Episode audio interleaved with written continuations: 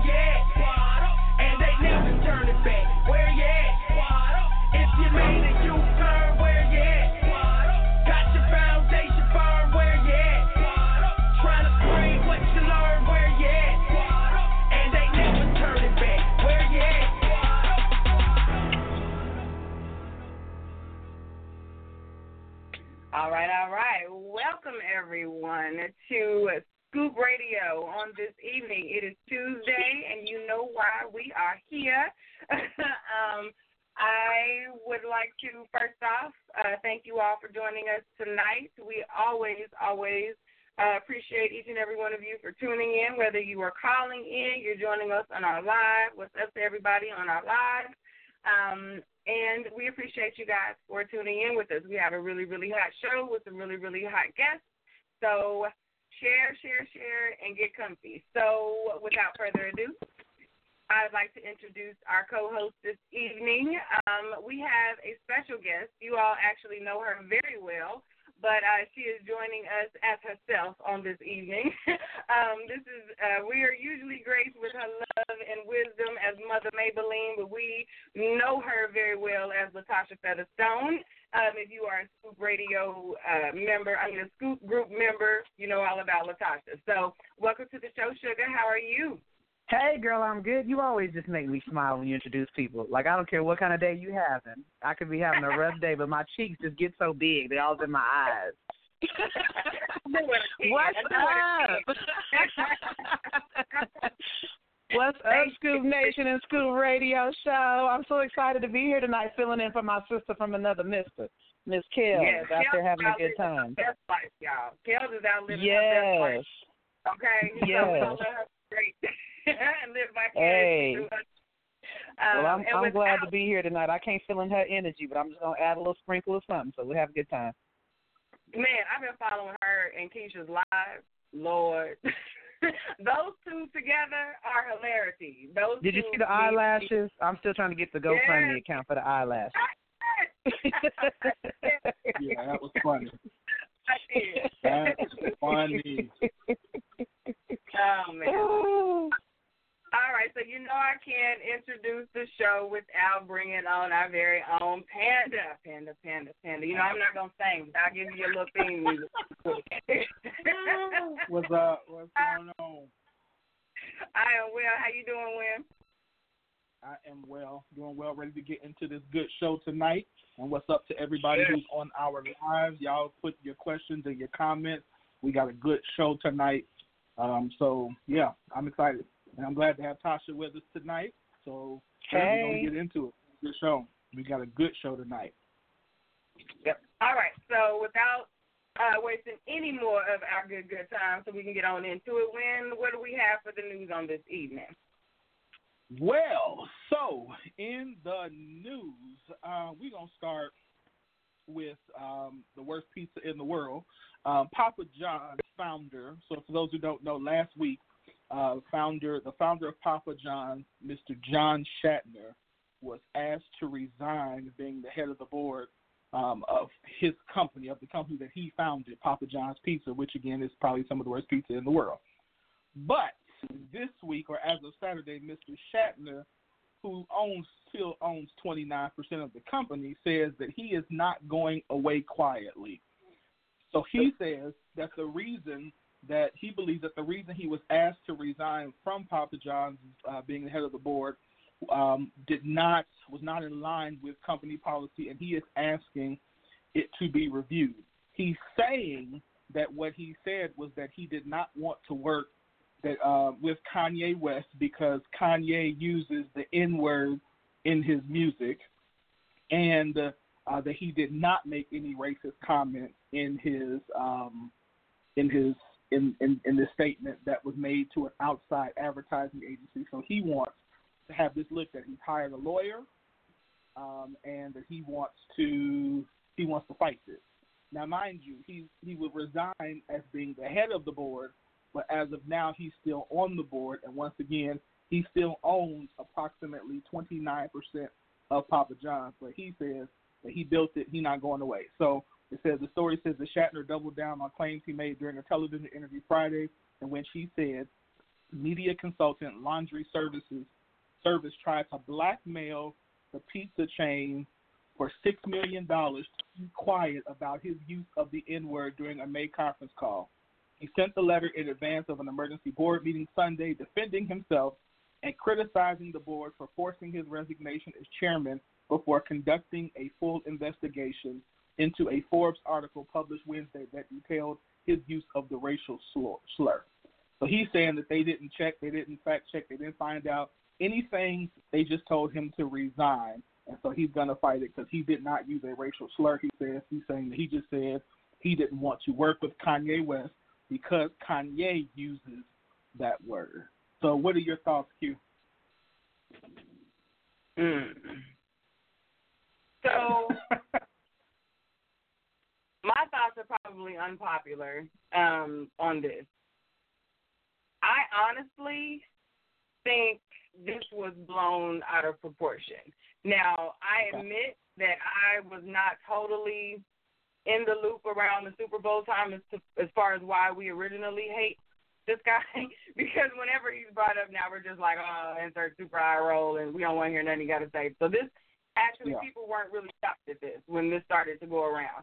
But when I read the details of this particular instance, time before this part was, before he came out and spoke about it, I thought there was more to this, because it seemed extremely out of place for him to just be throwing that word around with the few words that we got as far as what context were. So from my business perspective, I thought there was more to it, and I thought we were being a little bit much.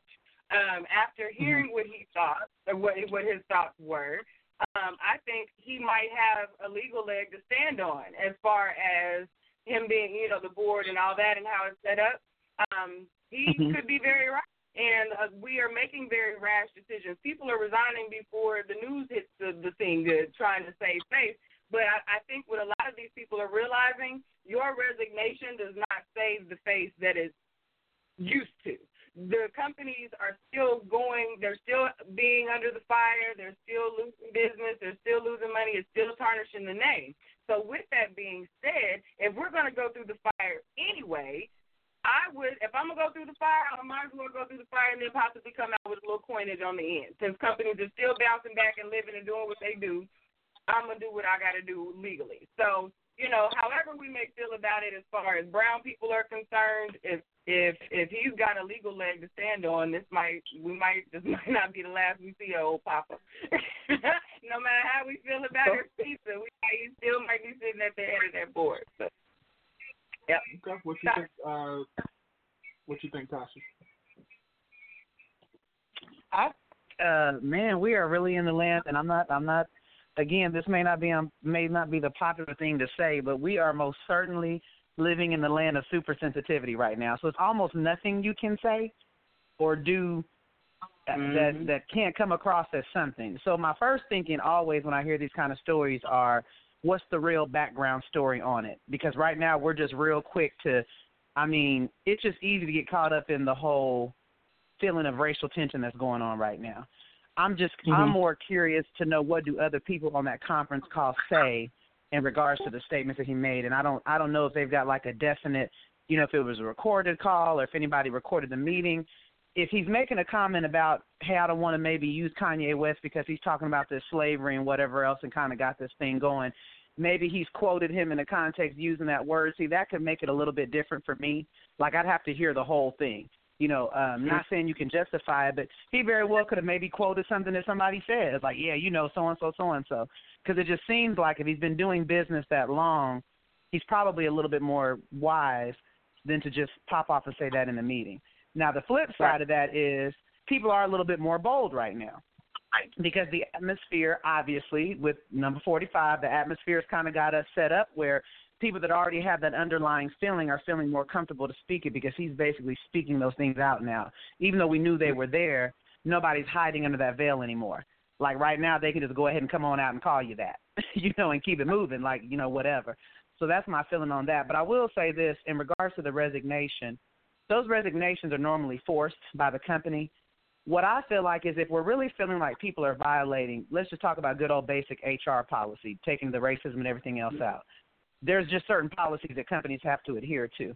And I believe that even if you have some sort of ownership, it would seem like there's some clauses in there that you got to, just like I can't go on Facebook with my company shirt with a bottle acting crazy going out representing the company.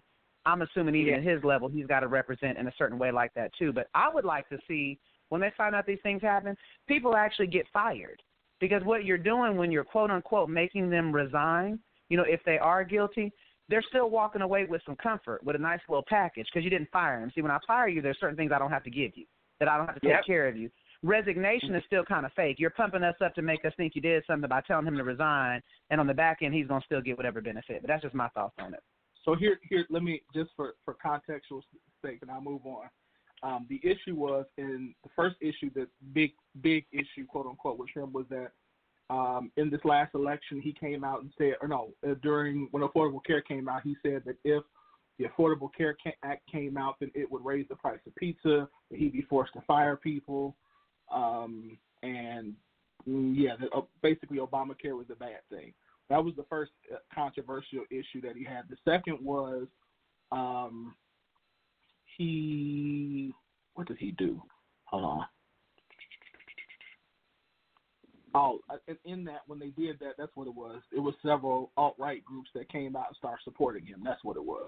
And so when that happened, then they started trying to figure out how they can make not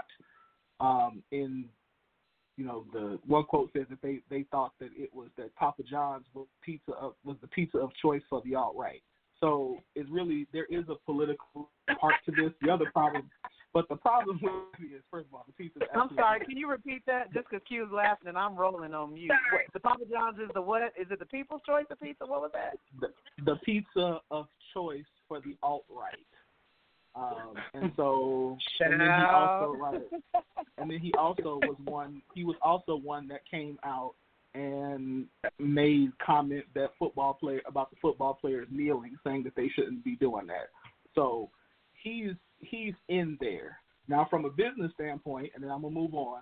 I will say that when he resigned, the stock price of Papa John's was up 12%. I don't know what that means, but you know. And again, he still owns 29%. He still owns 29% of the company. So him resigning does not mean he loses his shares. It just means he's not running the company. So, all right, let me move to the next story so I can stay on task. Second story that's going on. I'm gonna say this one because I want to get my feel good story in. Feel good story. The first black-owned alkaline water brand becomes the first. It should be black-owned alkaline water becomes the first to be sold at Walmart. So Dr. Shayla Creer and Robert McCray are the founders behind Live Alkaline Water, which is now the first black-owned water brand to be sold in Walmart.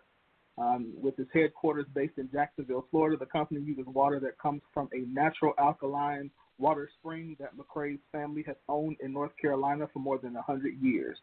McCray told First Coast News that his aunt once took him out to the spring and said, "You're the blood of your ancestors crying out for you, and you're responsible for this." So they are, as of right now, in 3 Walmarts in the Jacksonville, Florida area, potentially 2 more according to their website. But big shout-out. That's dope to be the first black-owned alkaline water company in Walmart.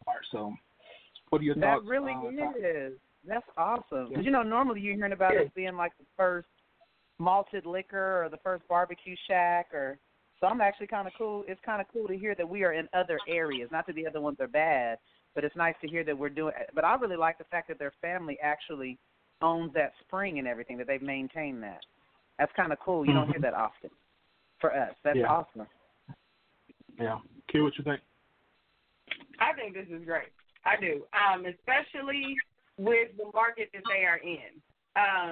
With everyone launching on water, everyone getting healthy, everybody, you know, what's in there, this is clutch. And, like, it's just good. This is good all the way around. I think they really need to find a super PR team to push this water everywhere, and Walmart will start to find them. It won't be just 3 because alkaline water is like the thing. I myself have Googled and looked at my local Walmart for a legit alkaline water when I did my spurts of health stuff. So y'all don't judge. But when I'm feeling healthy and I want to try it, alkaline's important. You're right. That is important. Okay. Yeah, we don't have it. So I would buy it. I would try it. I'm going to tell y'all something. I'm going to say this. First of all, I'm excited about this for them. But I need to know what spring they're getting this from. Because first of all, I know they have let me say this. If you're not in Jacksonville, you can go to their website. They have a website, livealkalinewater.com, that you can buy. But, y'all, 1 gallon of alkaline water costs $20. I need to know. Oh, does this water Does water, their water 20? This water needs to have the healing that is in Jesus' garment. Yeah, it is. Well, why did my whole face change though? Like I want to call somebody. Let me back up. 13 bottles of $24. It says gallon, four gallons. I'm sorry, 4 gallons of $20. So that's still $5 a gallon. I just need to know. Now I'm looking at this article. Is it really? Hold on. Will it make me whole? I need to find this spring so we can make because I need somebody to find this spring. Me and my cousins have been talking about doing our own bottle of water, and I think I found me a new business because if I can charge $5 for some water, you could drop a few drops on a cloth and just pray him on the healing, Winfrey. And I'm gonna pray over it too. Water prayer cloth. Shut your mouth. Everything says great value is cheaper. My thoughts on that is all of the water is cheaper than that. Like that is expensive. Now, this water is healing people. Somebody coming back and getting clear mammogram results. They edges is growing back. Girl, wash when you rinse my hair, Q. Just rinse it with the alkaline so my edges get strong. Right. Super edges, okay. Edges that are Lord. I only put alkaline on my edges. Only alkaline. For $20. Nobody better not touch my alkaline, y'all. No. Look, I'm gonna get you in trouble at the house. Look, Patrice said this. We ordered something a while back, but I promise you, it cleaned my insides out. I felt so good. Listen, for $20, it needs to do that. It better clean you out and your credit. Okay. Listen, I need to be 6'1" after I drink that stuff. So, right. My whole weight loss goal better be met. Why am I a little disappointed though? Because now I feel like, are we being realistic here? I was really happy for them. Is anybody gonna buy it? I don't think this price. I don't know. I'm gonna be honest, I don't know. I don't know enough about alkaline. I know that most alkaline waters that I see are in like your Whole Foods and stuff like that, and they're more expensive. So I think this. I'm gonna say this, and I'm in all seriousness. I think that your health is worth the investment. So I think we have to be, even though it is a higher price point, we have to look at it and see, is this really worth it? Because you know, when we start seeing some of the health issues that are happening in our community, we got to be serious about it. So I'm just joking. I was just kidding. I'm not kidding about how high the price is, but I do think that your health is important and your health is worth the investment. So, all right. Well, I'll support them. You're right. You're definitely right. I'll support them, but I won't be able to afford the normal amount of groceries that I get after I get a jug. So I'm going to probably fast my mind and just drink the water for a few days. Listen, that might be a good thing to do. Last but not least, so the FDA has asked 3 companies to recall blood pressure medication over fears of cancer. So there are some drugs that are used to control high blood pressure and prevent heart failure were voluntarily recalled this week due to an impurity that could possibly lead to cancer, according to the U.S. Food and Drug Administration. These products, with the active ingredient valsartan, a generic drug used to treat high blood pressure, may contain NDMA, a possible heart carcinogen. It's actually nitrosodimethylamine. Hooked on phonics didn't work that one. Okay. The FDA asked 3 companies, Major Pharmaceuticals, SoCo Healthcare, and Teva Pharmaceuticals and Industries, to recall their valsartan products. Let's see. They were also asked to recall drugs containing valsartan and hydrochlorothiazide. I had to say that real close. It says that we carefully assessed the medication sold in the United States, and we found that the valsartan sold in these specific companies does not meet our safety standards, said Janet Woodcock, director of the FDA Center for Drug Evaluation and Research, in a statement. That's why we've asked companies to take immediate action to protect patients. So if that's you, you might want to call or check to make sure that if you're taking those medications, that doesn't include you. So Q, what you think? What are your thoughts? I think this is not only for these particular medications, but if you or any of your family members or friends are taking blood pressure medicine, I encourage you to also check that particular medicine and the effects on it if you are African American. I myself know quite a few people who have been prescribed medicines that have specifically been noted of having adverse reactions for African Americans specifically.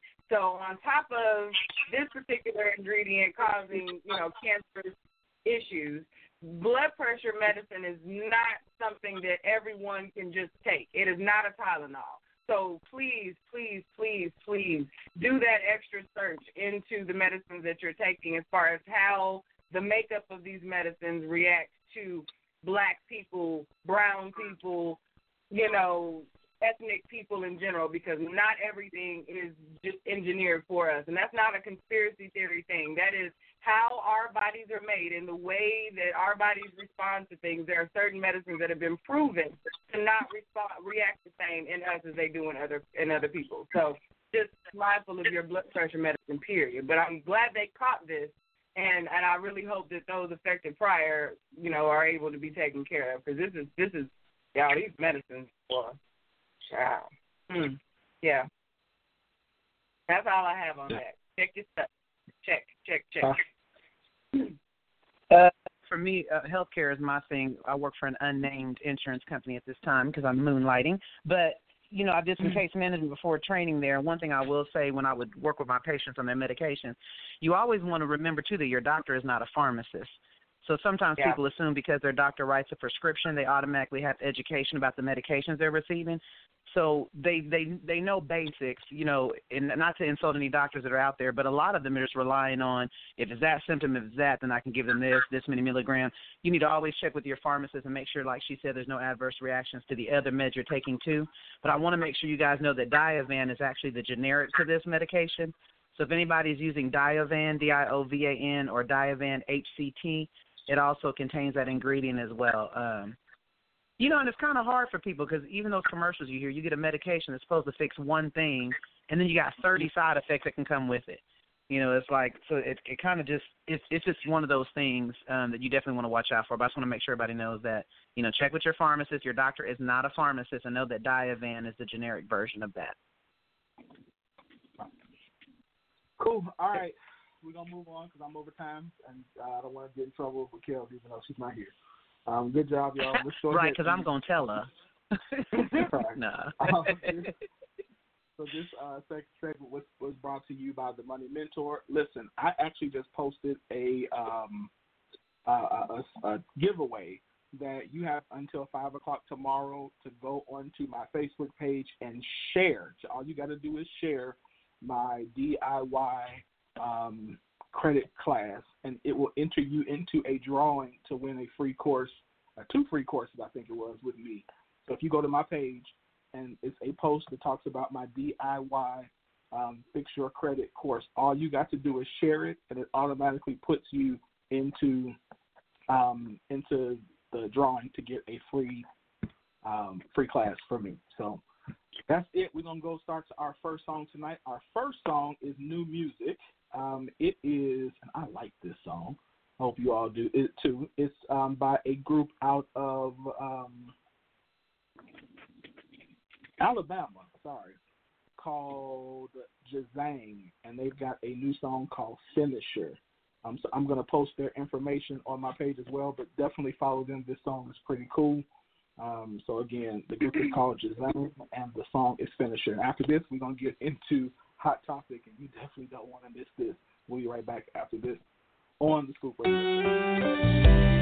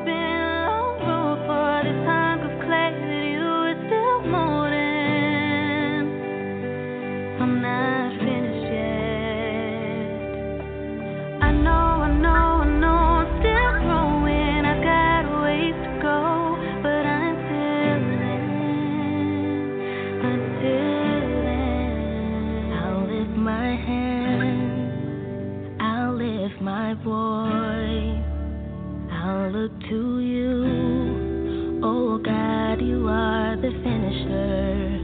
You are my source, my only hope, and I know with this work you have started in me. You are the finisher.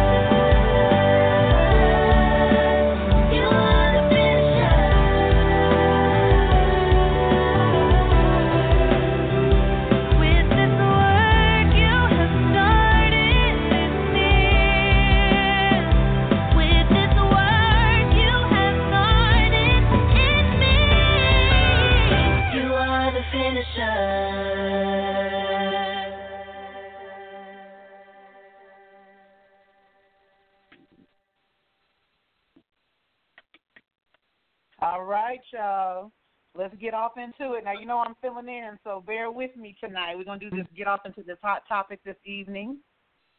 You know I'm filling in for my sister from another Mr. Miss Kells Johnson tonight. Tonight's hot topic is being brought to you by Maybelline of King's Child Entertainment. In case you don't know who Mother Maybelline is, she is a sassy, street-smart church mother that brings a message of hope and wisdom with a touch of satire and real talk to the people. She'll tickle your funny bone and inspire the mental, emotional, and spiritual growth needed to live your best life. For booking information on Mother Maybelline, you can contact yours truly, Miss Latasha Featherstone, at Maybelline Booking, M-A-B-E-L-L-E-A-N, booking at yahoo.com, or you can catch me on my Facebook page. So let's get off into this hot topic tonight, y'all. So I came across this meme that was a little interesting, and I posted it actually yesterday in a few groups to kind of see some of the feedback that we would get, but it's basically a meme with a picture of Kobe Bryant and his wife, Vanessa Lane Bryant, and then there's a picture of Gabrielle Union and her husband, Dwayne Wade, and the meme says, two women that are happily married because they didn't let a little cheating ruin the relationship. I'm going to say that again. Two women that are happily married because they didn't let a little cheating ruin the relationship. Q is ready to go in. So there's a young lady that on the bottom, she commented, and she used the B word. You know, we're not going to do that. We don't call queens out of their name. We're going to say switches, right? So she says switches. She says switches feel like Wolverines when their bank account is not. I think it's kind of funny. She says switches feel like Wolverines when their bank account is nice. First of all, if you even follow, you know, X-Men, you know Wolverine, I mean, he can take a licking and keep on ticking. I mean, you stab him on up, them hoes is going to heal right on up. So I thought it was extremely interesting because basically the writer of this meme is expressing the fact that basically if he got coins, he can play me, and I'm going to probably stick around because maybe I'm comfortable with a certain level of security. And I know we're talking about women here, but for the sake of both sides of the coins, I know you got some live viewers that are going to comment. I want to hear from the opposite perspective as well. You know, men, if you got a sugar mama or your lady or whoever that's got a fat bank account, you know, are you okay if she steps out as long as you know those bills are getting paid? So I posed the question, and I'll read some of the viewers' comments later after the three of us have kind of talked about it. But I read when I posted it, what I put on there is, are we more than likely to accept BS from somebody, whether it's infidelity? I know we're saying infidelity, but let's talk about the package. Infidelity, abuse, you know, whatever. Are we more willing to accept things from people because of finances? So I'm going to just say it, my little piece of it. I do feel like sometimes, maybe not just financially, but I do think sometimes we put up with stuff for security reasons. I think that sometimes people get comfortable or accustomed to a certain lifestyle because let's just keep it real, ladies, and I can't speak for a man, but I can speak for a woman.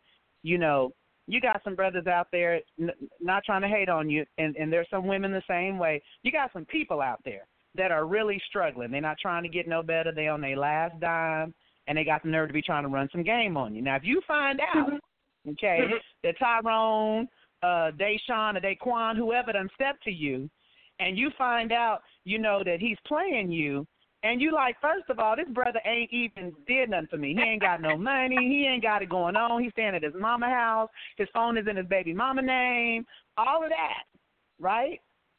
And then you find out after you've been bringing him Happy Meals for lunch every day because he ain't able to afford his own stuff that he played you, you're going to probably go left.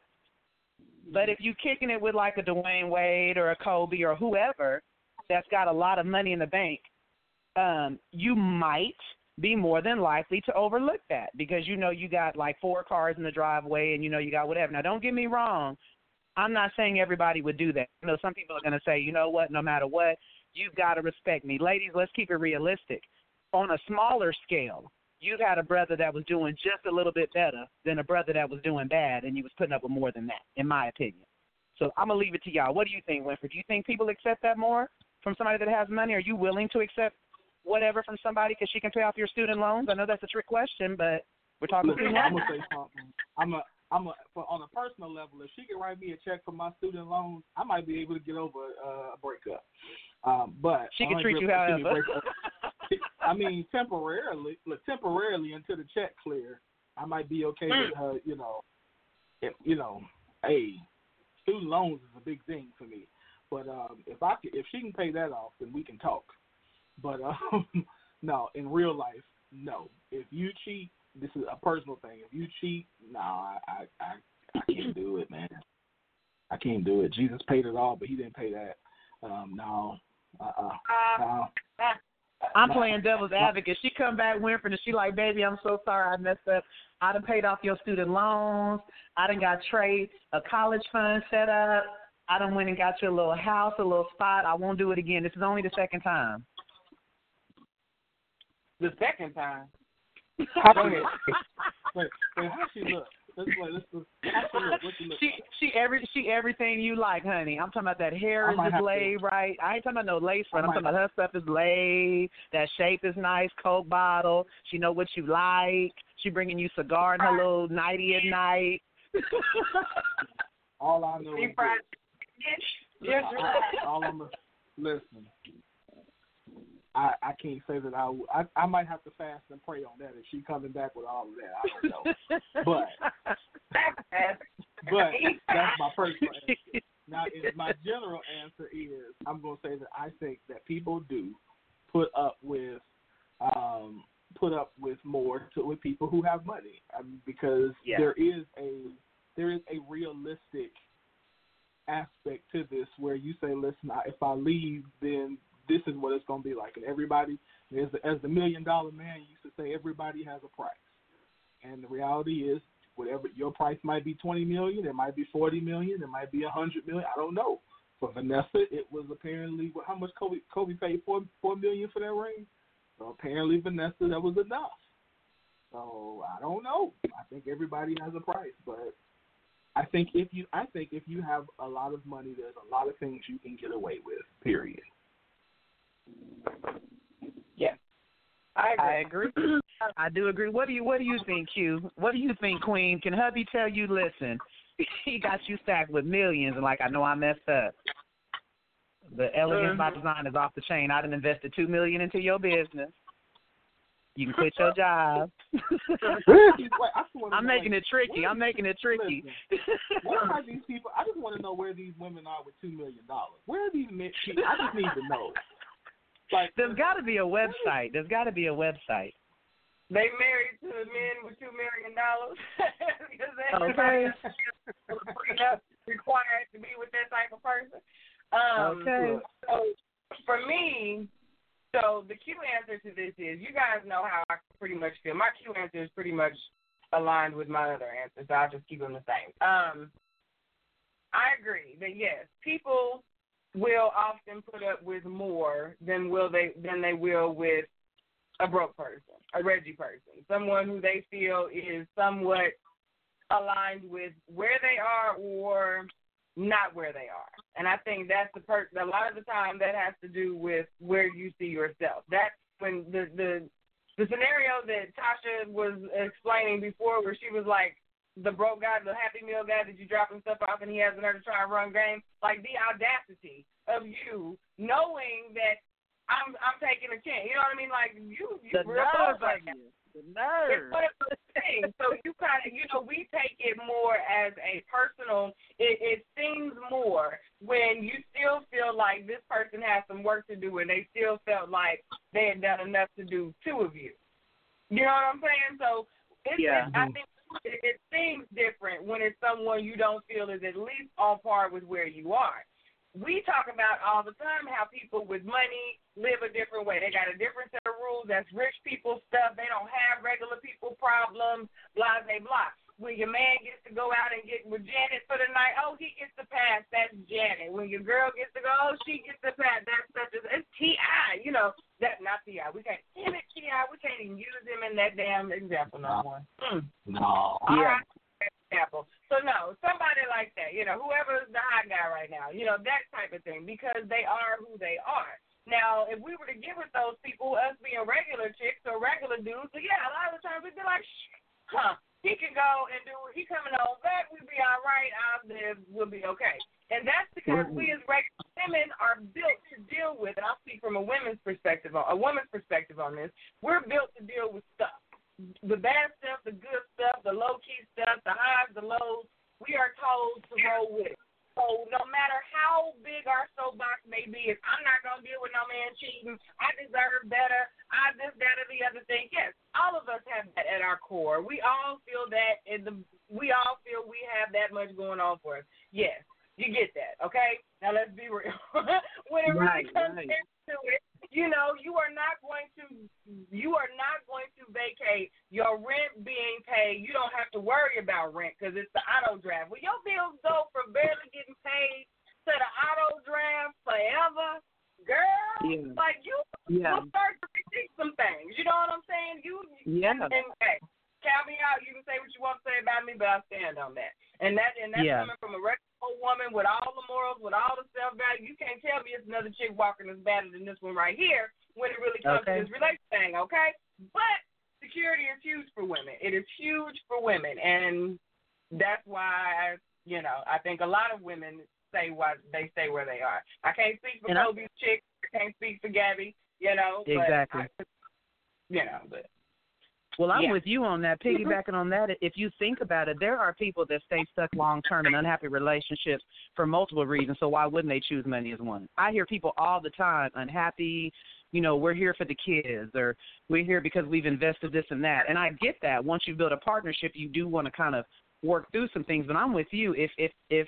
If my whole thing is wrapped up in security, and maybe I was living somewhere off in a cardboard box, and now I'm sitting up in a 6-bedroom house and everything's paid, and I might be a little bit more likely to say, well, you know, I mean, like you said, even with high morals and all that, we would like to think, well, no, I wouldn't. But it really isn't much different than thinking about, well, if I leave my husband for cheating, you know, what's going to happen with our kids? What's going to happen with our family? So we could look at it like that, too, and just say they just happen to be people, you know, that have a lot of money. But I'm with you on that. On a regular old chick level, no. You know, it could be a dude that don't even look that good, and you're like, he ugly and got the nerve to be trying to run some game. So you know if he's broke. Yeah, you know what's actually funny, though? I think that if what you all are talking about is probably a little skewed in the sense that I think women think the way you all think, whereas most men, if a woman cheats on most men, we're out no matter what. Like we're not thinking about security. We're not thinking about the kids. All we're thinking about, you got $2 million, you can have two gazillion dollars. And it's like, you cheated, I'm out. Like, your ego is already bruised. Like, we for some reason, we're not built, like, most of us are not built like that. Winfred, you brought up a whole other hot topic, because I want to say y'all can cheat 50 times, and they cheat once, and you out. Yep. But go ahead. That's another topic. Especially, don't let our boys find out or something like that. Don't let the crew know. If Keith and them find out, then it's over. Oh, my God, it's over, game over. It's going. Ain't no coming back from that. So you think most men will not care what amount of money she has? Because you know what I would think? I would think that depending upon the man's value system, he might decide to ride it out and let her play and keep her money, and then he just start playing on the side. You don't think that a lot of men would do that? Let me say this. Now, these new school guys, I don't know. Yeah. I can't speak for them. These skinny jeans. Look, these skinny jean wearing, mumble rap listening to cats. I can't. I'll burn your skinny jeans if you're listening. You wear them. Just put them in a bonfire. Go ahead. Get rid of the skinny jeans. The guys like my type of dudes. No, we there is a sense of pride that we have that we're like, if you cheat, it's over. Like, game over. We're not. So you're not going to let her make that last series of student loan payments before you bounce, though? That's what you're saying? No. I'm not cheating on you, and you ain't cheating on me. That way we can all live happily ever after. Because I can't.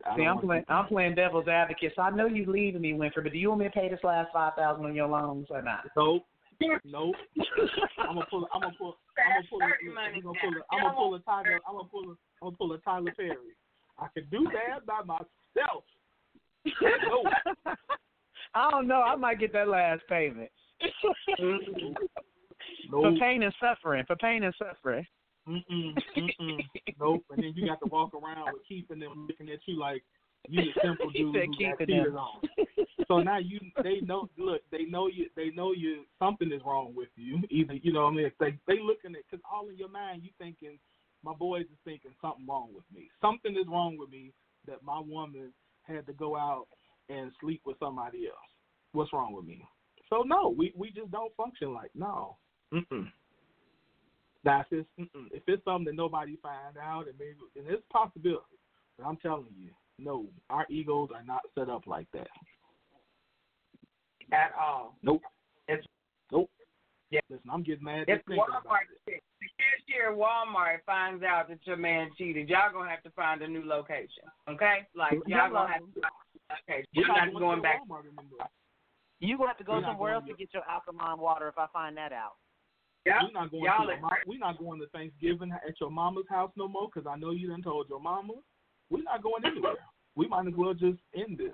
It's not going to happen. That is so true. Winfrey said he ain't getting a banana pudding again or nothing. Let me read y'all some of these comments. I know we got about 11 minutes left. I want to read some of these comments on the post in the group from the guys and the gals. So Joseph Brown says, money can make you overlook a whole lot. Looks can as well. Let me see. I like Rashawn Coleman. I like his comment. He said financial security is the most important thing to some women, not their self-esteem, their self-worth, or their value. You give them security, and you can damn near have their soul. That's kind of deep. Oh, that's true, too. That's kind of deep. Mm-hmm. Another guy in the group, Ben Assame, said, of course, money covers a multitude of sins.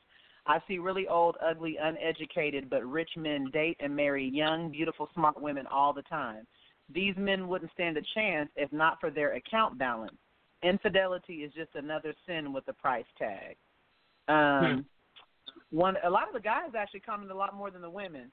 Niecy Williams says, I don't think it's always about the money. She said, for example, Gabrielle Union has her own money, so she could have easily walked away and been good. So in her mind, she's saying they're pretty much almost on an equal playing field. She really wanted to love him and just maybe stay there. And then, of course, we had one guy said that if you lack in any area, he said if you lack in commitment, enough money, security, good sex, consistency, anything like that as a man that's not financially well off, you can lose her for being short in any of those areas.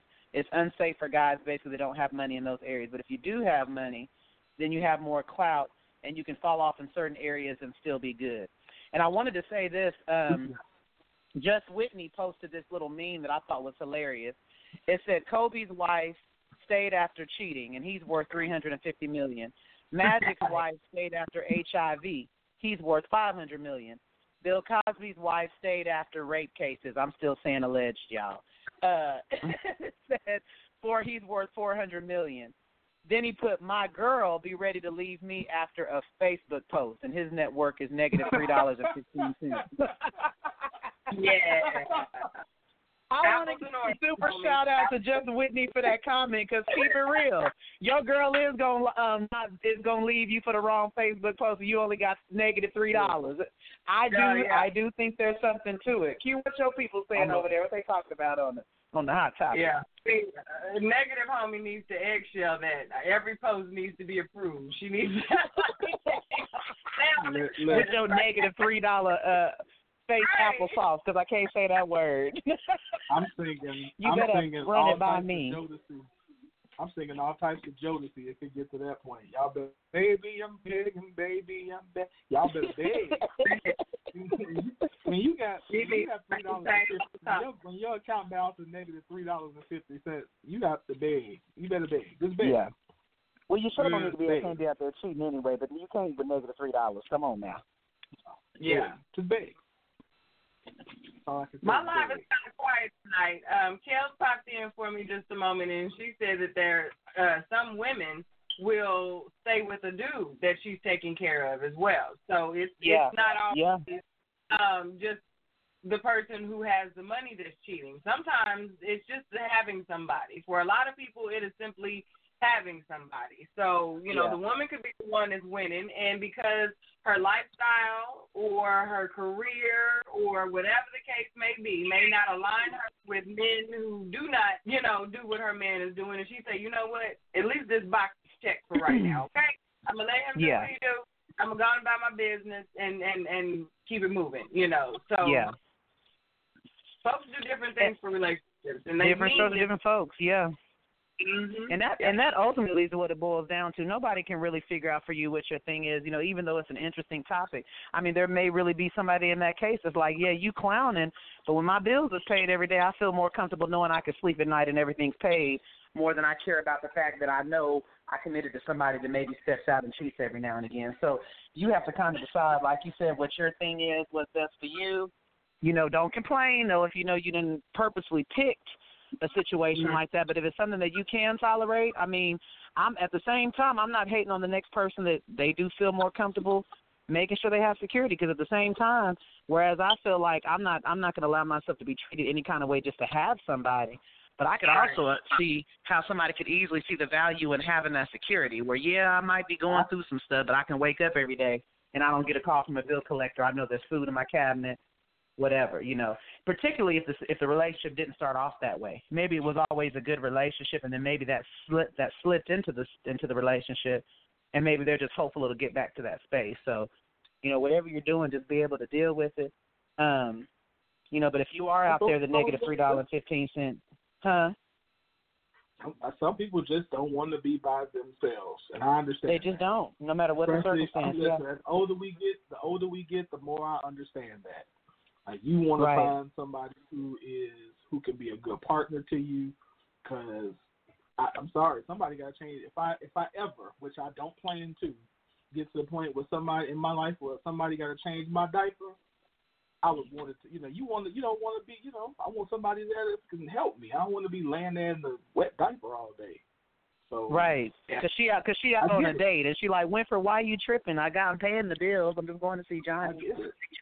I get it. Nobody wants to be by themselves. I don't care. But at the same time, you know, everybody, I think, again, everybody has a price, but everybody also has a point where they're going to break. So, again, I'm not cheating because I like my life. And, yeah, exactly. I like my life. Exactly. And let's just keep it real. You can stay single and do whatever you want to do. And then it never will be cheating, right? It's a little more to do it than that. Okay. Listen, I'm sorry. Y'all know my feelings. I want to say, what you going through, Winfrey? We shouldn't talk about it on the air. No, I'm not going through anything. Life is good. I'm just saying, my fear is I can't, well, not my fear, but y'all know I can't be out there, you know, saying one thing and doing something else. So I can't, I'm good. Yeah.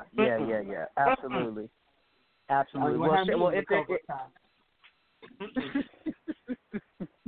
Well, well, hey, I guess we're going to come to the conclusion on tonight's hot topic is different strokes for different folks. Major shout out to the folks. If you are that negative $3.15 brother or sister, and you still pulling and playing games, cool.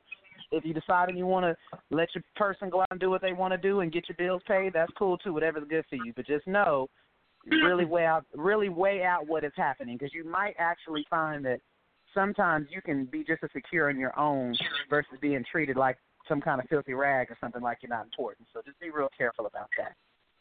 Mm-hmm. Yeah. Be careful, loves. I guess that's the wrap-up on the hot topic. What we got next? We're moving on. Some music. Mm-hmm. All right. We're actually a couple minutes early. It's good. Do you want to sing a verse or something, or what? No. We're going to roll for that. I forgot you can sing. Wait a minute. You can sing. If you want to sing, you can. I keep thinking Kelly can. What y'all want to hear? Q going to come in and back me up. What y'all want to hear? We're going to. Winfrey messing around, have us in praise and worship mode, being here snotting and crying for real. No, not tonight. Not tonight. Y'all ought to come to church, come to Maple Avenue on Sunday if that's what you want to hear. Yeah. I'll sing something next time. You know, my milkshake already brings all the boys in the yard. If I sing a verse, I don't want these single brothers on the Facebook to be in my inbox tonight, so we're going to move on. Thank you. I don't need them kind of problems. I don't need nobody calling me, honey. Will you sing that song to me you were singing on the Scoop? I hear you. Not in my life. You got to give me that. Well, we're going to bring on a song next, and it looks like it is My Aaliyah by Pineapple Stroll. Following that song, we're going to come in with our couple, Robert and Sherree Lee. They'll get introduced by Q, so we can talk about making marriage work. So you guys turn your radio up, get your speakers, your bass up on your speakers, and let's bump this My Aaliyah by Pineapple Stroll. Yes. Yeah.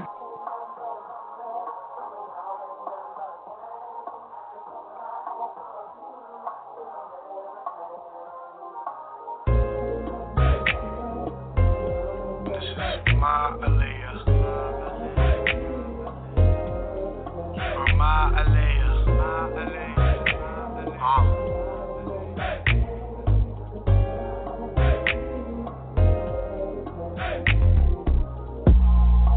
Pull up and you hop out. playing when we hop out. Low grade with the top down. Is that your friend? She could get it, she get knocked down. Got the strap and Casey Jacker, won't he hop round? Down with the hop round. This my city, I'm the king, this is my town. Sun inside, it never rains on this side of town. Pull up and you hop out. So play when you hop out. Low grade with the top down. Is that your friend? She could get it, she get knocked down. Got the strap and Casey Jacker, won't he hop round? Down with the hot round. This my city, I'm the king, this is my town. Sunny side, it never rains on the side of town. She know that. That you are my Aaliyah, my Aaliyah. She know that. And you are my Aaliyah, my Aaliyah. Pull up, then we gas out. Mr. Love, re-up, then we gas off. Ferragamo ain't no telling what the bag cost. This Ferragamo ain't no telling what the bag cost. Pull up, then we gas off. Finesse the plug, re-up, then we gas off. Ferragamo ain't no telling what the bag cost. This Ferragamo ain't no telling what the bag cost. Too fly, maybe you are my Aaliyah. Too fly, maybe you are my Aaliyah. No, I black and glad you fly my Mercedes. No, I black and glad you fly my Mercedes. Too fly, maybe you are my Aaliyah. Too fly, maybe you are my Aaliyah. No, I black and glad you fly my Mercedes. No, I black and glad you fly my Mercedes. Like she know that. And you are my Aaliyah, my Aaliyah. She know that. And you are my Aaliyah, my Aaliyah.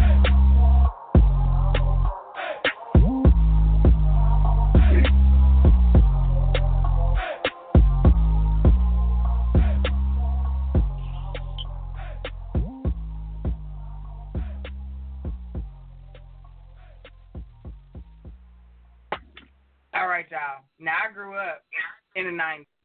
Song was going to be a favorite for me regardless because of the sample. So I dig the hell out of that song just because it brings back all of my, you know, swoop and baggy jean type situation. I'm here for that song, My Aaliyah. I like that. All right. So this is why we're here on this evening. We are excited because we often bring in guests that excel at one thing or another, have all kinds of accolades that precede them. But tonight, we honestly wanted to highlight a really dope couple for achieving something that is not highlighted often enough, and that is making this thing called marriage work.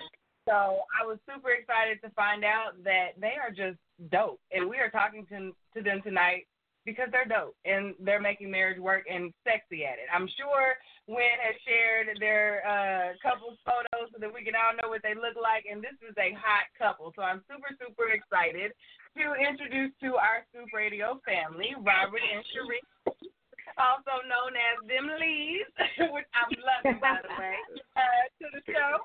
So welcome, you guys. Thank you for joining us this evening. Thank you for having us. Thank you. Appreciate it. They called us dope, Robert Lee. Hey.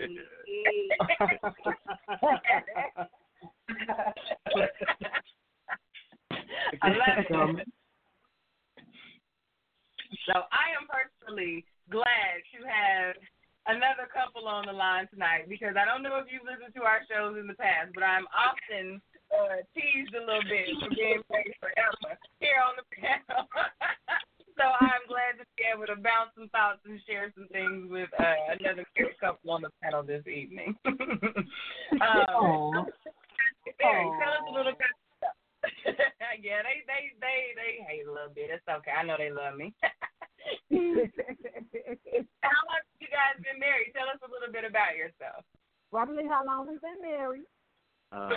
24 years. Don't you? 24 years. So on August 6th, it'll be 24 years. Oh, wow. That's my husband's birthday. That's a dope day. See? Good job. That is. That's my grandmother's birthday, too. That's awesome. Now, look, on August 7th, Robert will start saying, we've been married 25 years. Every year he starts saying that. the next year on the day after our anniversary. Look, it's working. Keep doing it. Yeah. Keep doing it. Yeah. It's working. Tell our listeners a little bit about your story. How y'all been together? Y'all been together 24 years. Tell us a little bit about the story. How'd you get together? How'd you meet? So we met in college at Kentucky State University. Shout out to KSU. Yes, I was a freshman. And Robert Lee was a senior. Here we go. And he saw all his Detroit swag and just had to have me. That's what you call it. Tell the story, sister. Tell the story. You're not telling it right. Okay, how did it go then? You're not telling it right. She Tell us the me story, sis. Stop. Yeah, so like I said, I was a cheerleader, and all of a sudden, Robert Lee started showing up at the games. Now, he had been at that school 4 years, didn't go no games until I got there. And folks want to know, why was he at the game?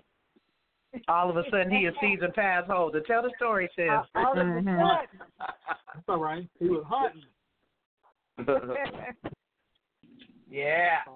She had that steak and brought the boys to the yard. That's what I'm talking about. Is that what you call it? Yeah. No, you just the Lord told you to go to the game and you didn't know why. That's right. The Lord told me to go get her so I can help and lay hands on her, get her stuff together. No, we were actually. I don't. Somehow the Lord laying hands and legs ain't mixing for me. But go ahead. We were a gospel ensemble together, though. That's how we met. Yeah. Okay. He was a preacher when I met him. Okay. So let's jump into it. So how did that when you first started? Last week we talked a lot about on the show about about things that we talk about or should establish in dating that prepare us or help us for marriage. What are some of the things that 24 years in, now that you can say, had we have, or we did this well, or we didn't do this well, and that singles should do in dating to get ready for marriage? Well, you know what? People always ask us, because we're still a young couple, even though we've been married 24 years. Mm-hmm. People always ask us, how did we make it? How did we stay together? And I tell them we stayed. That's the first thing. Mm-hmm. We stayed. Yeah. Through it all, because we've been through a whole lot of stuff. I heard y'all a conversation before. We've been through that too. Uh-huh. Yeah. I said, went for Robert Lee, stayed. Yeah. And we're a very transparent couple. There was infidelity in our marriage on both sides. Mm-hmm. Yeah, we did a lot of stuff. You went through. But what we did was we made a commitment to stay through it all. And it wasn't easy, but it's a light at the end of the tunnel, because if you could have told us that we would be where we are now with what we've been through, we would. Oh, glory.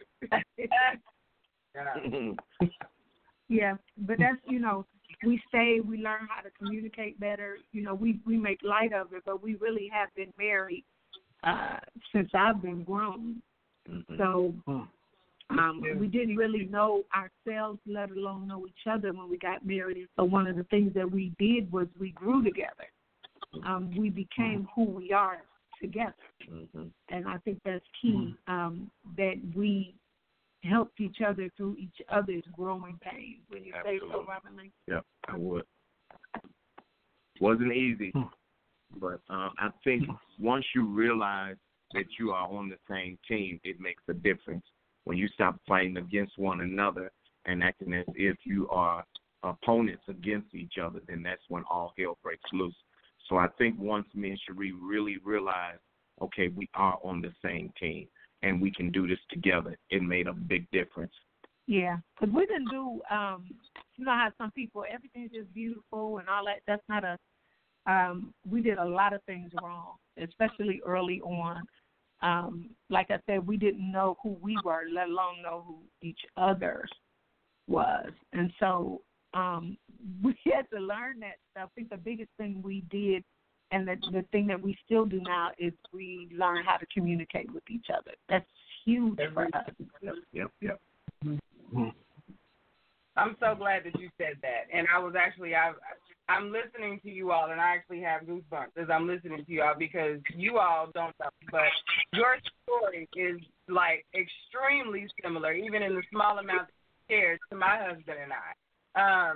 When you said out loud that you've been his wife as long as you've been grown, I almost shouted right there, because that's like, at some point, like, all you know is being a wife. So you have to learn, in a way, you have a different thing invested in that. And I think it's hard, and you have to grow up together. You grow through things together. But what you just said was finding out that you're on the same team is something that's often really hard to do as you're figuring out who you are. And young couples especially have to do that. So I really, really appreciate you saying that, you know, finding out you're on the same team, because a lot of the time that's how people who divorce early and then become the best of friends later, I think they say that as well. I did not know we were on the same team this whole time. If we would have found this, then we would have been in a different space. So thank you for saying that. Yep.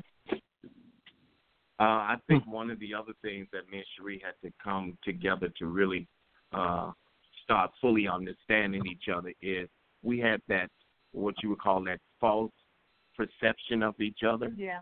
I expected her, or I had pictured a wife to be like this, so I was looking for a wife that didn't work, who came in, cooked every day, washed clean, we made love, all of that. But that wasn't the real Sherree. It was like I was causing her to lose her identity. So it was some issues that I had to get over myself to realize, Robert, that worked for your mama and daddy, but that ain't going to work for you and your wife and y'all marriage. So I had to get myself together on some issues. Yeah, because so I don't cook. You don't cook? No, he cooks. No, you cook. He cook. You can cook, too. Absolutely. Yeah, I just thought about it, like, wait a minute, but Lee cook. He can cook, too. I'm still waiting on my dinner invitation, by the way. I haven't forgotten about that. But Lee can cook, but Lee can't fix nothing. So every time something got broken in the house, I had to go and find somebody to fix it. Yeah. So that deals with me and Sherree's strengths and our weaknesses, which almost cost us our marriage, too, because Sherree wasn't a cooker, and I don't fix cars, but it took me to understand, you know what, Robert, you're not perfect in this. And so that's why I keep continuing to hit the issue of us understanding that we have to be a team. So it made a big difference once we got over that hump, you all. How many years did that take? 24. All right, 24. And then probably the three that we knew each other before we got married. We're still learning. And that's like, I'm making light of it, but that is, I'm looking for the Christian words right here. That's the truth. Because we are still growing and learning. And sometimes some of the lessons that we learned already, we forget and have to remind ourselves. So it's honestly still a process. You know, we don't ever want to make anybody feel like, okay, we've been married 24 years. We got this thing, because we don't. And all this good stuff we're saying today could be different tomorrow, and we have to learn it again. Yeah. So, 24 years, all 24. Mm-hmm. Yeah. Every day. That's it. You got a question? Yeah, question, and it's going to seem kind of like it's on the opposite end of the spectrum, but I know we talk a lot about, especially nowadays, so many people are looking for hope and restoration in their relationships and their marriages. And I definitely value and respect marriage. My parents have been married for 42 years. They'll be married 43 in January. Amen. And yes, I have not been married, but they have been married a long time. And my mom always talks about kind of that friendship and all that stuff. But what I'm curious to ask you guys about is, I know we're talking about how marriage works, but I know for some people marriage is not something that they desire, or it may not be the end goal for them. So what are some things that you would say, because I know it's not for everybody, so I know certain things you have to do to maintain a marriage. So what are some things that you can honestly say that if someone is not able to do, they're probably not someone that's conditioned for marriage or at this point in their life? Like, what are things that you can say, if you can't do this, this, and this, you're probably not ready for it, or you probably don't really? The number one thing, if you're not ready to sacrifice and make some compromises, marriage is not for you. And we always tell people that, you know, when you go into a marriage, it's two people from two different backgrounds. I don't care if y'all grew up across the street from each other. We're coming from two different households, two different backgrounds, two different sets of rules. And you think your rules are right, and your spouse thinks their rules are right. And so if you don't come into this thing knowing that some things have to be compromised and knowing that there are some sacrifices and be willing to make those sacrifices, this thing is not for you. It's not going to work. You know, and thank you for that, Sherree. That's good feedback. But I think sometimes we often so much think about wanting it that we don't maybe realize that maybe we're not equipped for it just yet, or maybe we will never go to that point, because there are some people that if you're, you know, living your best life, and that means you don't have kids or you're alone, that may be the best thing for you. Maybe you're not prepared for that. One thing I did like that Robert said was that he had to discover what was working for his parents didn't work for him. So you can imagine, as a child, watching my parents together all of my life. They've been married since my mom was 19 and my dad was 22. It does put in your mind a certain way as to how things should look, particularly with our parents being in an older generation, because a lot of what I see in my dad, I don't always see in men today, and vice versa. They can say the same thing about the women. So what I'm wondering is, for people that are in that situation, we are so bred on being traditional and having things imprinted in us from our legacy and our families. You know, how do you, just a little bit more expounding on that, how do you really break away from that? Because, you know, you got to hear mama's mouth or daddy's mouth, or, you know, how do you condition yourself to say, you know, thanks for the advice, but this is just what we're going to do, you know, or just whatever? I think that's just what you said. That's exactly what you have to do, is you have to say, thanks for the advice, but what works for us? And we had to figure out, honestly, what worked for us. You know, and again, it wasn't an easy process, because I thought the way I was raised was right, and Robert Lee thought the way that he was raised was right. And man, them first few years was rough, because we was fighting to prove that you were wrong and I'm right. And so, but then we had to really look at it. Because, again, his parents have been married, I think it's 40. No. His parents have been married almost 50 years. And, you know, my mother is on her third marriage right now. So, of course, there's some stark differences right there. You know, and so he was raised with a more strict family. I was raised where, you know, you had an opinion and, you know, you could go and try life. And so he thought, you know, that I was raised a little freer and a little looser. And so, you know, it wasn't just us trying to make it through marriage, but it was us trying to make it through parenting too. You know, so we had to really sit down and figure out what works for us. And so I want to say probably about 7 or so years into our marriage, we learned about boundaries and how important boundaries are in our marriage, and what works for us and what doesn't work for us, and how to communicate that to each other. So I think that's one of the, you know, the big things is just setting those boundaries and knowing what's a boundary and knowing what's a suggestion. The things that we thought were boundaries ended up being suggestions. Absolutely. Absolutely. Okay, and I think for help me understand when you get what's the difference between boundaries and suggestions. I'm sorry, we didn't hear you. Say that again. Oh, I'm sorry. What's the difference between a boundary and a suggestion again? Boundaries, you don't go beyond. Suggestions are, I would like this, but when you sit down and look at it, it's something that you could live with or live without. You understand what I'm saying? So okay, I got you. Some things are deal breakers. Like if this happens, I can't live with it. And there were things that we thought were deal breakers that we were able to conquer that weren't deal breakers. When it, you know, we honestly, y'all, we thought infidelity was a deal breaker. Mm-hmm. We really thought infidelity was a deal breaker. Yeah, you know, but because of the circumstances and when it happened in our marriage, you know, it was really early on in our marriage. It ended up not being a deal breaker. Now, if it happened today, it's probably going to be a deal breaker because we're a little older, a little wiser, and we're a little more settled into this thing. Don't mess up. Get yourself together. Don't mess up again. Don't mess it up. Yeah, okay. Right. If you don't mess up, I will mess up. No. I think one of the things that's so important, too, is not being afraid to really talk to each other without worrying about if the other person's feelings is going to be hurt. Yeah. Because, like Sherree say, because I was raised different, I had this understanding, and I hate to have to put it out here, but it needs to help somebody.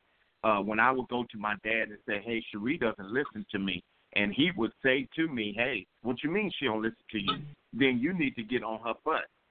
We started that fighting and pushing and shoving each other to understand, you know what, that don't work for us. At all. That didn't work at all. To sit down, talk to each other without calling each other out your name and being disrespectful to each other and saying, you know what, just because you may be raised that way doesn't mean that that is something that you need to impart into your marriage. So I would suggest to sit down and talk and not be afraid to talk to each other without saying, well, I don't want to hurt his feelings. I don't want to hurt our feelings. And put it out there and say, hey, this is what this is. I agree. So I heard, I heard you all say earlier that you have children. When you say you had to address your differences when in parenting. I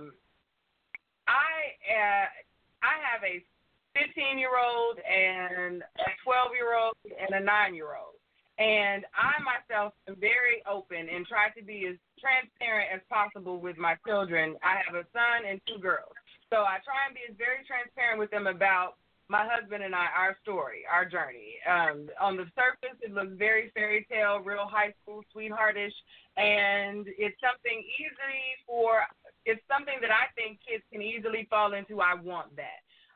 So when your kids look at you all being together for all this time and, you know, I'm sure your peers view you all as a dope couple, how do you all communicate relationships, healthy relationships, and navigating what they've been taught and modeled with meshing that with someone else who might have experienced something different? And how will you all navigate your truth with children? Okay, so we are now empty nesters. Yay! So our youngest child is 23. He's in graduate school. Our middle child turned 26 yesterday, and our oldest child is 28. So as you can hear, some of those ages are outside the realm of the marriage. Right. So Robert had a daughter when I met him, but she was 2 when we were married. And so, you know, she's been in my life for a very long time. And then the other 2 are our children together. And one of the things we did when we were going through our heavy and deep trial, we thought our children didn't know.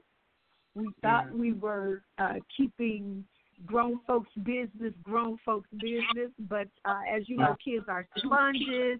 They discern atmospheres, they discern their environment, and so they knew a lot more than we thought they knew. And some of that stuff we didn't find out till they were like in high school or a little older, you know, when they felt a little more comfortable talking to us about some of the things that they experienced. The flip side of that is we were still very open with our kids, though, and we used to have family meetings on the regular where we would really let them talk to us about anything because we didn't want situation to be where somebody else was talking to our kids, feeding them what they wanted to feed them. And so we really let our kids talk to us. And some of the stuff we didn't always want to hear, but we always made sure that we communicated and had that time open, you know. And so now we have, like, super dope relationships with our kids now because we talked about so much with them. And, you know, it's cool having grown kids now that we can talk. That too. But one thing we're really careful about, at least I think we try to be, is we never put our kids in the middle of our stuff. At least we try not to. Now, we, you know, because both of us had a little petty set up in us, and we go tell your mama this, go tell your daddy that. But as far as really putting them in the middle of our stuff, we really try not to do that to them. Mm-hmm. That's good. Really good. So, let me ask this question. This a little different. So you both are pretty public people. What is it like being married in public? Because I think one of the things that a lot of people look at and is you know, again, is that, you know, we have that public perception. We all, you know, especially in the church, we have that public perception that things are good and whatnot. But how is it? I know what it's like being raised in public. I know what it's like living, but for most people, what is it really like to try to be married and work out marriage stuff in public? Well, one of the things that people love about Dem Lee's is they're always going to keep it real. And so a lot of times me and Sherree do productions. We put on plays. And if you're in that rehearsal, you would really think that me and Sherree do not like each other because we bump heads big time. And so I think that gives people a realistic picture on everything ain't cute and looking all cool just because you're at church and putting on that united front. So me and Sherree really try to be real as possible. We try to, you know, make sure we're keeping it clean, not disrespectful to each other. But like I said, people really, really look up to us on that realness because you're going to get that from the lead, that they are going to be real people. So if the real people is to say, you know what, just please, you stop talking to me, I stop talking to you, so that we can focus on what needs to be done at hand. And we're in front of the public. Yeah, and we're probably like a real different couple. And Robert kind of gets on me about this, but I don't care what people think. Like, I got to be married to you, so right. You can like it, love it, hate it. I don't care, you know. And so he's like, you always know you don't care about nothing. It's not that, but if you start worrying and thinking about what people think, you'll be all messed up. And so I'm like, look, this is who we are. If you don't like us, okay, you know, next. Because I haven't seen perfect marriage yet. And if they're saying that it's perfect, then 9 times out of 10, I'm probably going to run away from them. They lie. They lie. Perfect marriage. Yeah. I got one question real quick. I got about a minute and a half left, but one question from my live is, they said you mentioned boundaries earlier. Besides adultery, what were some of your boundaries? My boundaries, well, one of the boundaries that we have, and we still have it to this day, is you cannot come in the house being on your phone. Mm-hmm. So let's say I'm already at home. Sherree is coming in from work. She has to end that call before she actually comes into the house, because we were going through that period where we felt like the other person wasn't being respected, or you didn't even acknowledge me when you came in. Can I get a high? Get out of my face. None of that. So that was one of the boundaries that we said, you know what, somewhere down the line we got to cut it off so that we can pay attention to each other. Yeah, because we're super, super busy people, and so that's a huge boundary for us, is that we stop.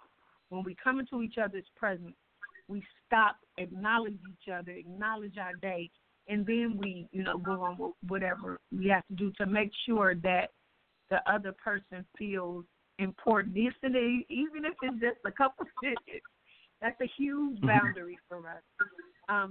Another thing is, like you said, we're really, really open people, public people, but we don't let others' opinions of our marriage shape us. Like, you know, if somebody said, well, y'all shouldn't do that. Well, you shouldn't do it, but it works for us. And so we're really careful about not letting what other people say influence what we do in our marriage and what works for us. I like it. Love it. Love it. All right. Oh, all right. Our time is up with you, Will. Man, I just want to say I appreciate both of you for not just your for being here, but for your transparency, for your wisdom, for your openness.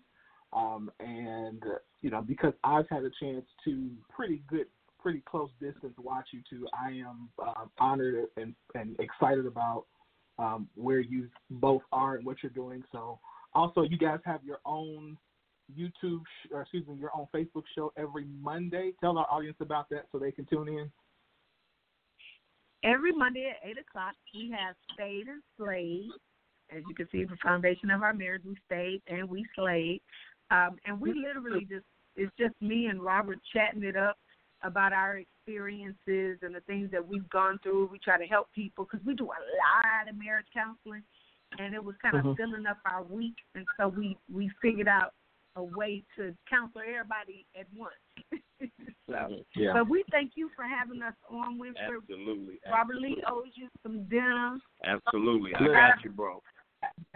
Listen, I'm gonna remember that. I just want you to know that I'm not gonna forget that. I got you. All right. Well, I appreciate you both for coming on. I appreciate your life. I appreciate your ministry. I appreciate the way you guys love each other. And we'll definitely have to have you back at another time. So again, if you guys do not follow Robert and Sherree Lee, y'all do that. They've got, again, every Monday night, they're dropping some good wisdom for everybody. So y'all tune in to them, and we'll continue to learn and grow. So we're gonna go into our next song, and that is "You're My Everything" by Jermaine Bollinger. And then after that, we're gonna come back and talk Nouveau Exposure with Sharonda. So, again, thanks to the Lees, and we'll be back right after this song.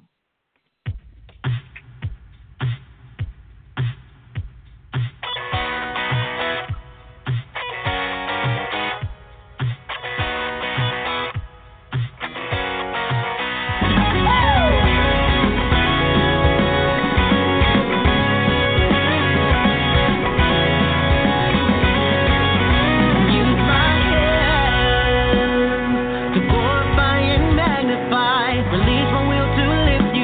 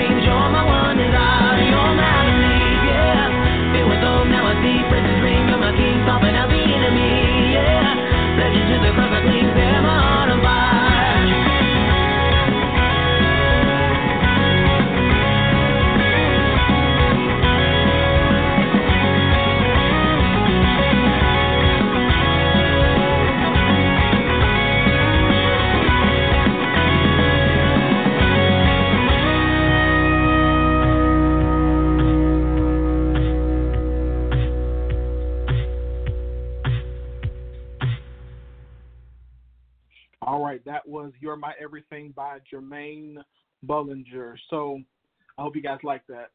So tonight we're going to do something a little bit different. Normally this is the time where we would have a fire starter, but she's on vacation.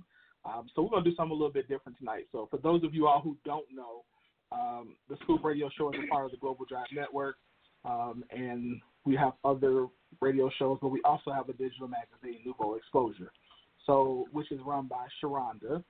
And so we're going to have her just come on for a minute and just kind of talk a little bit about her baby and what Nouveau Exposure is and kind of what, you know, just her story about it. So welcome, Sharonda. How are you? I'm doing good. Thank you for having me. I hate doing radio, so this is big for me tonight. I know. Hey, Sharonda. Hey, everybody. So, Sharonda, tell us about why.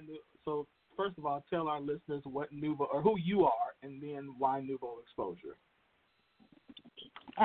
So my name is Sharonda Coffin, and I am the founder and editor-in-chief of Nouveau Exposure magazine.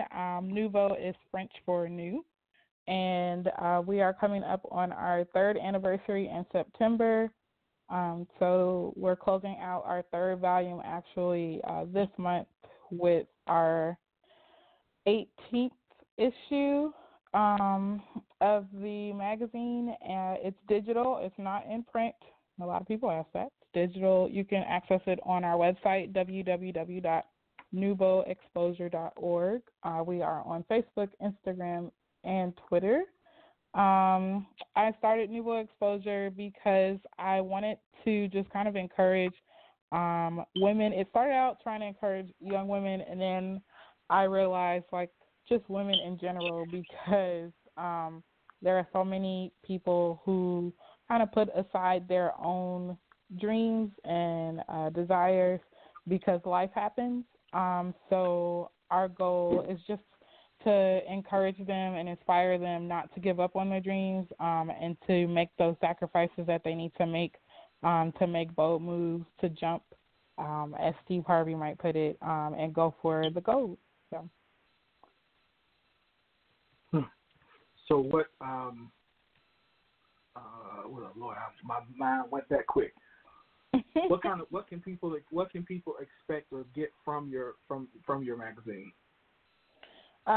So it's I put it in the category of a Christian lifestyle magazine.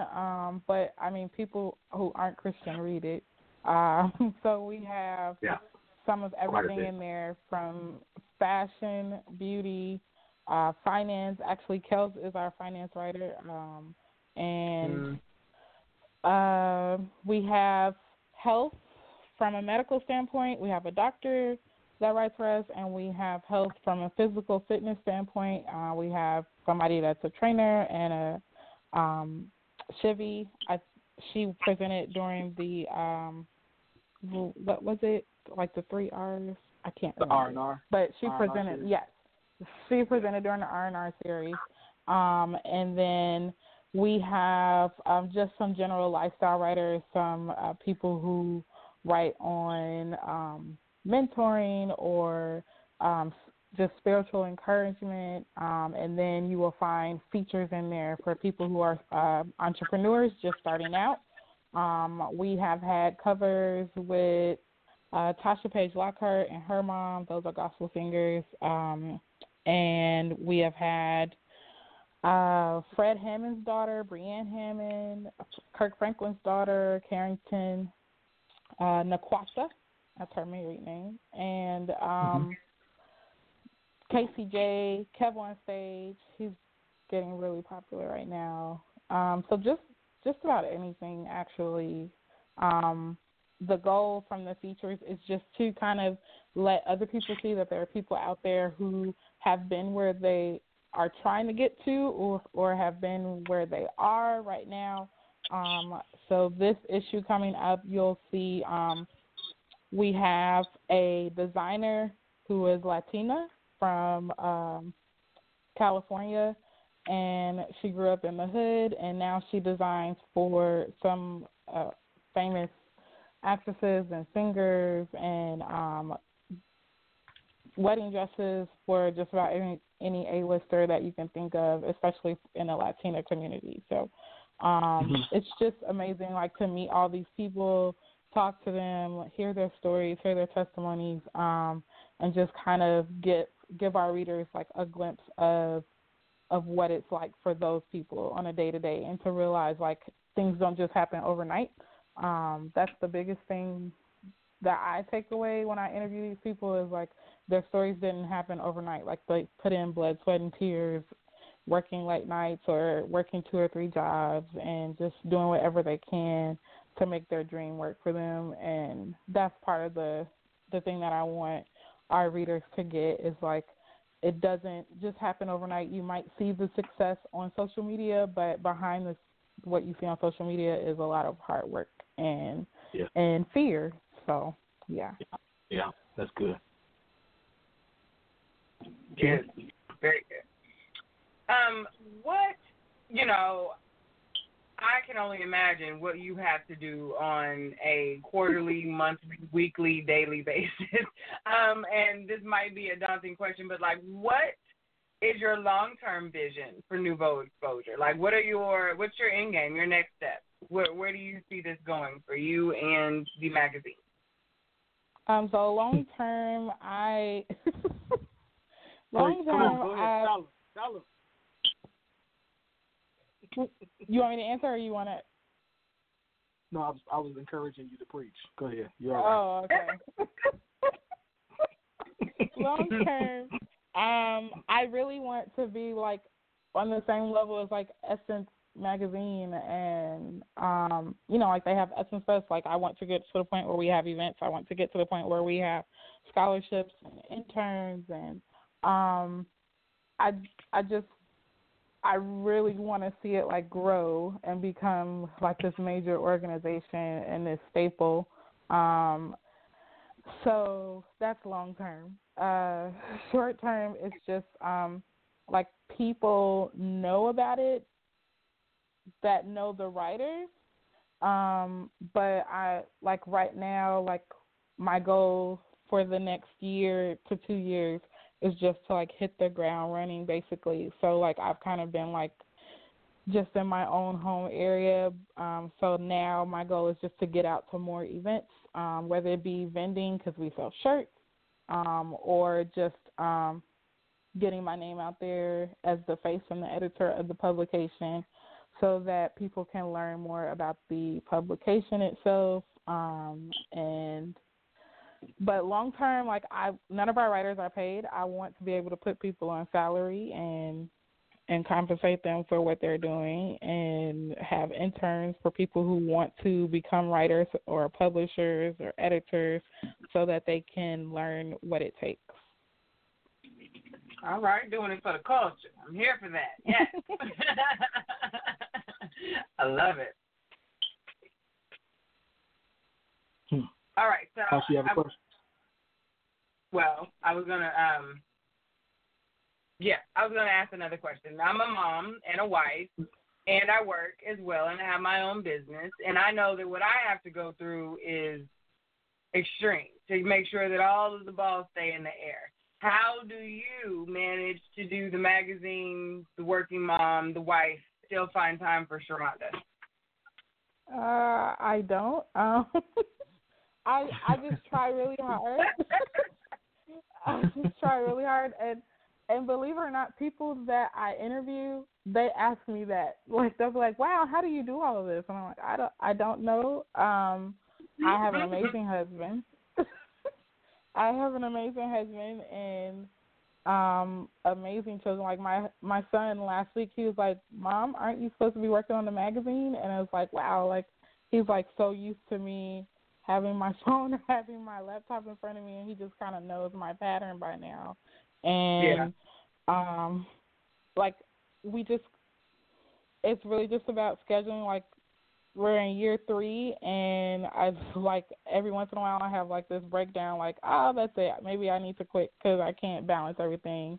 And then my husband comes up behind me and just kind of, no, we're going to work on it. We're going to get our schedule down. And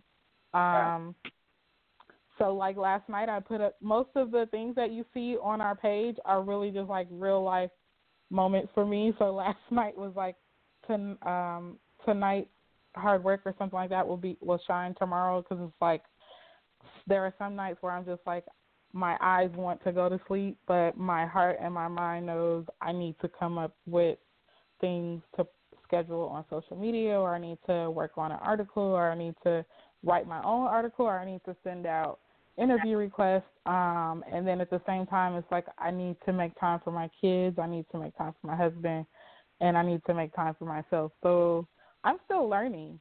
I'm really still learning, and I realize when I'm actually interviewing people who I feel like have made it in my own sense, I feel like they've made it, and they're explaining what their schedules are like, I'm like, wow, you're still trying to figure it out just like I am. So my advice for anybody else who's like, I want to be an entrepreneur, like, you just make sure you have an amazing support system. Like, I don't know what I would do without my husband. I don't know what I would do without my mother-in-law, or even my pastor. Like, I do stuff for the church, and then he knows, like, when the issue is coming out, like, hey, if this is too much, just tell me, because I can find somebody else to do it. And that's important to me, because, like, everybody could be pulling their strings, and then it would really put more stress on me, feeling like this isn't working, like this dream just isn't going to happen right now. So I don't know how I do it. It just happens. I just do it. Hey, Sharonda, this is Latasha. I wanted to ask you. Oh, I'm sorry. No, I thought you were done. Says, look, you're doing this radio thing just fine now. You're doing good, girl. Hey, I wanted to ask you, because I know, especially in today's times and technology, you know, everything is kind of like internet-based, and that's kind of the big way to go, paperless. I just kind of wondered, kind of, you know, growing up, that kid kind of old school where you get like those ads in the mail where you can order all these different magazines and things. Are you ever thinking of having a hard copy version of it as well? Do you envision that in the future? Or are you just thinking internet-based always, or do you? I actually go back and forth probably every time I do an issue, saying in my heart of hearts, like, I get old magazines to my house. Like, I love picking it up and flipping through it and touching the pages, and it's the same thing with a book. I don't read ebooks, which is weird because I have a digital magazine, but, like, I actually like to go to the bookstore or go on Amazon and order a book and pick it up and hold it in my hand. So I really would like to do the print magazine. And believe it or not, when I talk to probably 35 and up about Nouveau Exposure, they're like, oh, how can I get a subscription to my house? And I'm like, oh, well, right now it's on the website.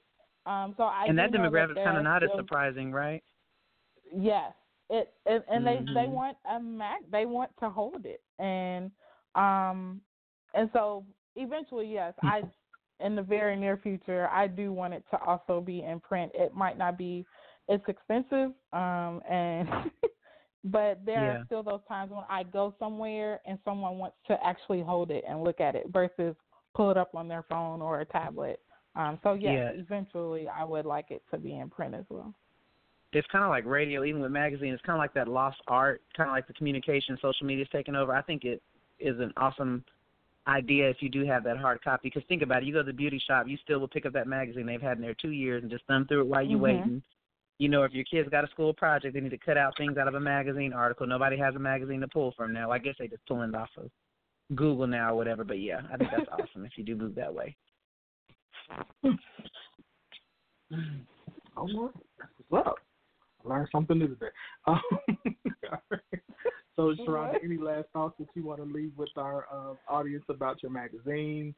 Don't you have a sale going on right now, Tim? I have a sale going on right now. 30% off with the sale code SUMMER. You just type it in at checkout. So our shirts normally range from $25 to $28 depending on the size, but with the 30% off sale code, it'll be like $17 or $18 starting price. And that's on your whole purchase, and there's not a limit to how many times you can use the code. But the sale ends on July 31st. And that was in honor of my birth. This is my birthday month. I turned 34 this month. So if you would like to check out our apparel, you go to our website and click on the Bold Believer apparel, and we have some tees there for men and women. And our issue, we'll start dropping our new articles this weekend and next week. And we do have some write-up on the Leandria Johnson videos from a couple of weeks ago. So, yeah, just give us a click.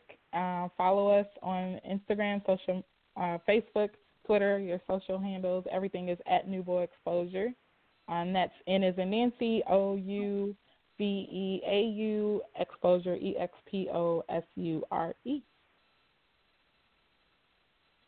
All right. Thank you for coming. We appreciate you. You do a phenomenal job. This was nerve-wracking, but thank you. Oh, but you did so good. Yeah, you did great. Yeah. You'll be back. Don't worry. We'll have you back. Right. Yep. We appreciate you, Sharonda, and we look forward. To to everything that you're doing. So keep up the good work. Thank you. You're welcome. All right, y'all. It is time to close out. So time for our final words. So I am going to let our guest host tonight, Tasha, you go ahead and start us off with your final thoughts. Thank you. Well, first of all, let me say thanks for letting me be a guest on the show. Like I said, filling in for my sister from another mister. I'm happy to do it for any of you, but I'm appreciative to be here in a different fashion than normal, but this is the voice behind Mother Maybelline. I just want to tell everybody to have a phenomenal week. I do want to mention that if you do enjoy Mother Maybelline, you will have 3 opportunities in August to see her come shake a hand, feel a wig, get an autograph. I know you don't think you're going to need one. You better get one from me now. I'm just telling y'all. You better have me sign something right now. But yeah. I've got 3 events coming up in August. I won't name all of them off, but we've got a kind of a Women's Day Out event in Watonga. I believe it's like one of those Mondays. Follow me on my page, Latasha Featherstone, on Facebook. I'll be announcing those dates. But I've got a comedy show one Saturday in August. It's actually a comedian. I think she's I don't know what type of comedian, but she's asking me to open up for her show. And then I've got a Women's Day on the 26th of August. That I will be, actually Maybelline will be their keynote speaker if y'all want to come out and get a little word. That should be a pretty good event. It's at Church Evangelistic Baptist Church of Christ Annual Women's Day Program. And then, like I said, that event. So 1 opportunity in Watonga, 2 opportunities in Oklahoma City. Follow me on my page. Even if you're not my friend, you can follow me. I make all my Maybelline posts public so that you can see it. So that you can get a chance to come out and experience that in real life. And, again, if you want to book me, I'm at Mother Maybelline Booking at yahoo.com. Have a phenomenal week. And I know everybody says live their best life, but, like, really do that. Make it your best. All right, Kim. All right. So it has been a while before I have dropped any Elegance by Design news, but I wanted to let you all know that on the Elegance by Design page, there is a YouTube video that was shared on yesterday, I believe, that shows the takedown of this here awesome fluffy fro right now. But if you scroll through the details of how I did this style and what I used, you will see there is a section of promo code there that is takedown, TAKEDOWN, that when you purchase a Sexy Shea Butter, Sexy Shea and Cocoa Cooling Custard Duo, you save 15% off of the total order. So you are winning, and you can also have a fluffy fro or whatever you like if you use these 2 products. So, again, the code is TAKEDOWN, TAKEDOWN, and you can visit Elegance by Design with a Z, that's DEZIGN.com, and get your products. It's Sexy Shea Butter and Sexy Shea and Cocoa Cooling Custard. Enjoy. That's all. Right. Have a great day. Cool. All right, so, again, we had a good show tonight. Like, it was real good. A lot of stuff, a lot of good conversation, a lot of good wisdom. Thanks Thank you, Tasha, for sitting in tonight. Thank you, Q, for what you always do. I appreciate you. And safe travels to Kells. We'll see you back next week.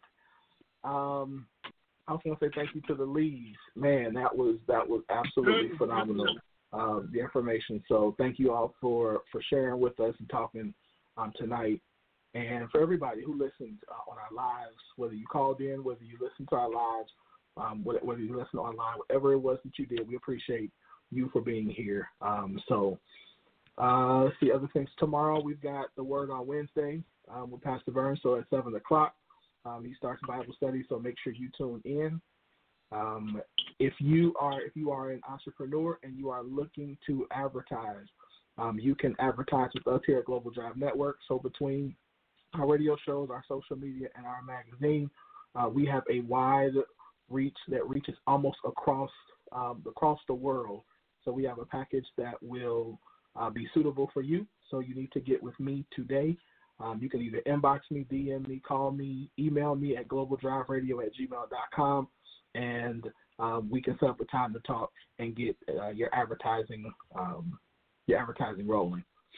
As Sharonda said, if you have not checked out Nouveau Exposure, then you can do that. It's a free publication, so you can go to nouveauexposure.org and look at our articles. And then as you're on there, make sure, as she said, you go to the Bold Apparel store, and take advantage of the discount. Or excuse me, on the sale right now on clothes. Let's see. Also, if you are an artist, if you have music, we want to, like we did tonight, support what you do. So and it doesn't have to just be independent artists. If you are an artist and you want us to play your music, submit it to globaldriveradio@gmail.com with the proper releases, and we will be more than happy to support your support what you do. All genres are welcome, and just make sure that it's radio edited. Again, all genres are welcome, but please make sure it is radio edited. So other than that, we want to definitely support your music, so please do that. Other than that, again, please don't forget, like I said earlier, about the Money Mentor free giveaway that we're having tonight. As Q said, make sure you get your Elegance by Design stuff. Kells has a sale right now on Curvy Kitten, so she's got some new products. Make sure you take advantage of that by going to check her out, the webpage out there. So other than that, have a good rest of your week. We had a great show tonight. I hope you guys enjoyed it. Come back next Tuesday, and then definitely, last but not least, hit the share button and let other people know about the show, so we can continue to change the generation by raising the conversation. We appreciate you guys for being here. Have a good night and have a good rest of the week. First you say you're with me, and then you try to diss me. So I try to keep it low when you knock me to the floor, cause I don't want to quantity. Would you believe this love is forever gone? And would you take this long sweet road and pull it together? Baby, if this is good.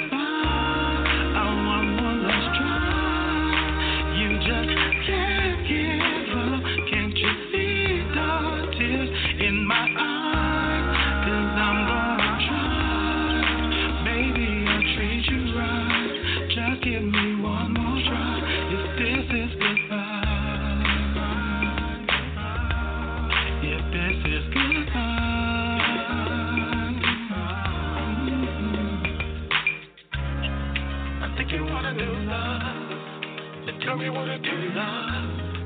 If you could just get it, would you just spend it? And I'm still standing here. First you say you're with me, and then you try to diss me. So I try to keep it low when you knock me to the floor, cause I don't wanna cry no tears. Would you believe this love is forever gone? And would you take this long sweet road and pull it together? Baby, if you tell me what you think, then I'll tell you how I feel. Take me to the brink, baby, I'm the